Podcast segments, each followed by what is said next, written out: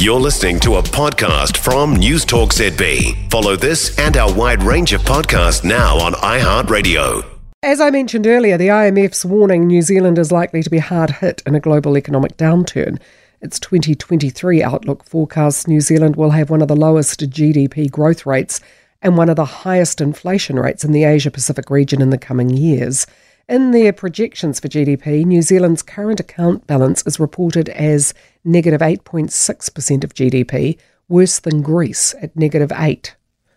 That means we're not paying our way. To discuss, I'm joined by Robert MacCulloch, the Matthew S. Abel Professor of Macroeconomics at the University of Auckland. Good morning to you, Professor. Morena, uh, good morning. Morena. So many times we hear Grant Robertson saying our books are among the world's best, with debt levels well below those of our peers. We are among small number of countries with some of the best credit ratings in the world. We've got every reason to be optimistic. Who's right, the IMF or the Minister of Finance? Well, he would say that, wouldn't he? Because uh, it's it's an election year, and he wants to put a positive spin uh, on on the numbers. So he's trying to shape a narrative, as they call it these mm. days, that uh, the country's doing well. Uh, my opinion uh, after reading that IMF report is that the story, the narrative, if you like, of what's mm. happened here the last three or four years is one of incredible opportunity lost. And my suspicion is uh, Grant Robertson knows that in his heart, because if you look at how we were doing in 2020 in that IMF report, we uh, were one of the best performing countries in terms of GDP growth in, in the world. We had only a very small downturn during 2020. Mm. Uh, GDP only fell around 1%. It fell by over 10% in the United Kingdom. So, right around the world, there were these uh, calamitous collapses of, of economies. And we did, we did comparatively extraordinarily well because mm. of the success battling COVID.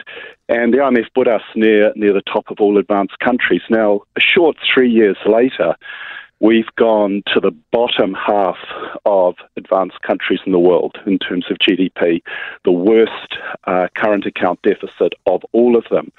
So it seems to me that the incredible advantage, that the opportunity we had to build an enduring uh, economic prosperity for the nation was thrown away. And it was thrown away by the Minister of Finance, Governor of the Reserve Bank.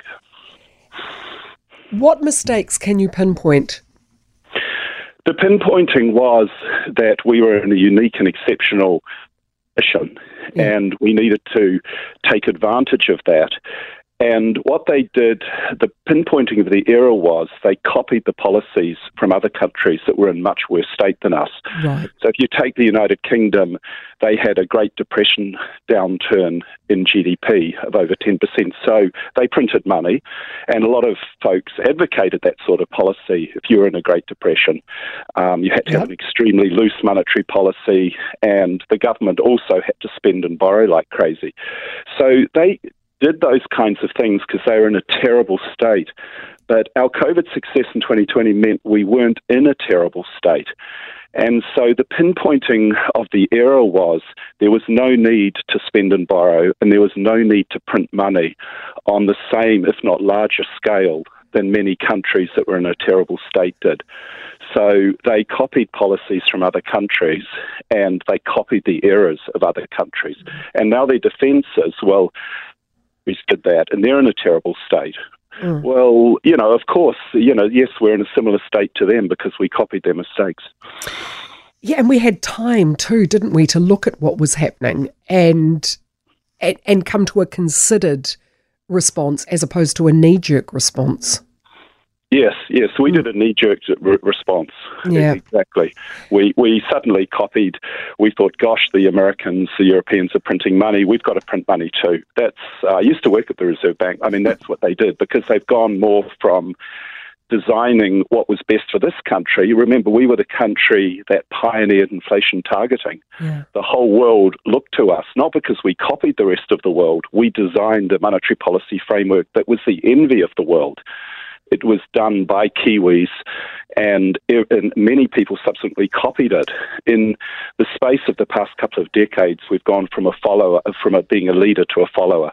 Now, I think because of lack of competence, many of the folks in these institutions are just literally photocopying what other countries are doing mm. and wheeling it out, those sort of policies out here. Some people will say, oh, it's all very well with the benefit of hindsight to say this is what should have happened. But I do recall at the time um, that the Reserve Bank was going on its, you know, its money pumping policy that people were saying it's going to have to be paid back. We're going to have to pay the piper at some point. You know, if for every dollar that's going out, it's got to be paid for. Yes, I think I think there's a historical sort of revision of, of the Reserve Bank that, that it's with, uh, with hindsight. Uh, certainly, uh, it, it, wasn't hindsight from my point of view because I wrote articles about it. Um, yeah.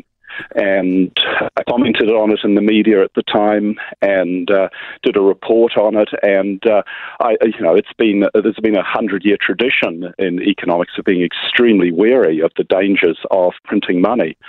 Uh, so I, I, don't think th- I think that's a weak excuse that it was just uh, with hindsight. We knew at the time that our country was the envy of the world in uh, you know after 2020 and early 2021. Uh, and Labor won a big election victory on it, saying, We've beat COVID. The rest of the world is mired in a terrible state. So they knew full well that we were in an exceptional position uh, at that time. Uh, but they never took advantage of it. And there's proof uh, that we didn't take advantage of it. Uh, we're now doing worse than uh, the average. Uh, well whereas worse. back then we were top. So they can argue whether it's hindsight or not, but the proof is in the pudding that we were in an amazing position, and I think we snatched defeat out of the jaws of victory. How can how can Grant Robertson stick to that optimistic narrative that he's done very, very well. Can't he just say, look, we've cocked things up with the money, with the money printing, and now we're going to have to really pay the piper? Well, he the, the problem for him, him is that although the Reserve Bank is sort of meant to be independent, he renewed Adrian Orr's contract. That mm. tied him in many ways to approval of mm. RBNZ policies. So he's completely condoned what the what the bank did uh, because he renewed the contract. He, he had an opportunity to distance himself from it, but now he's really part and parcel of the money printing program.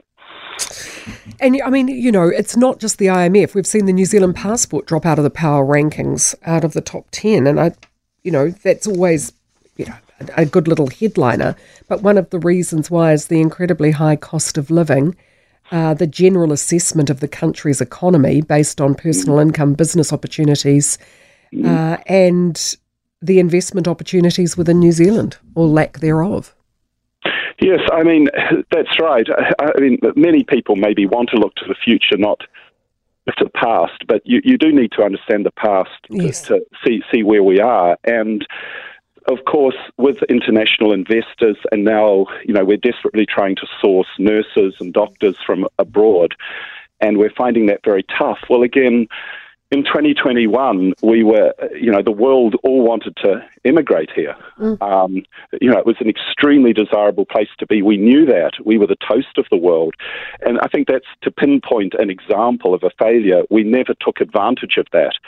We just, you know, we, we went on longer than many other countries with the closed border policy. And now, by the time we gradually, uh, grudgingly opened up, the whole world now is competing for that talent and yeah. the Australians are outbidding us and many countries. Now there's a shortage of nurses and doctors in the NHS in the United Kingdom, so we will have to outbid the United Kingdom people and mm. Australia. And so that, I think that's another example that we never leveraged the mm. incredible position we were in, that we were also proud of. We all wanted the country to do well and be proud of it, but somehow we, we threw a advantage. Yeah. Absolutely. Thank you so much for your insights. I value them. Professor Robert MacCulloch, who is the Matthew S. Abel Professor of Macroeconomics at Auckland University, at the University of Auckland. For more from News Talk ZB, listen live, on air, or online, and keep our shows with you wherever you go with our podcasts on iHeartRadio.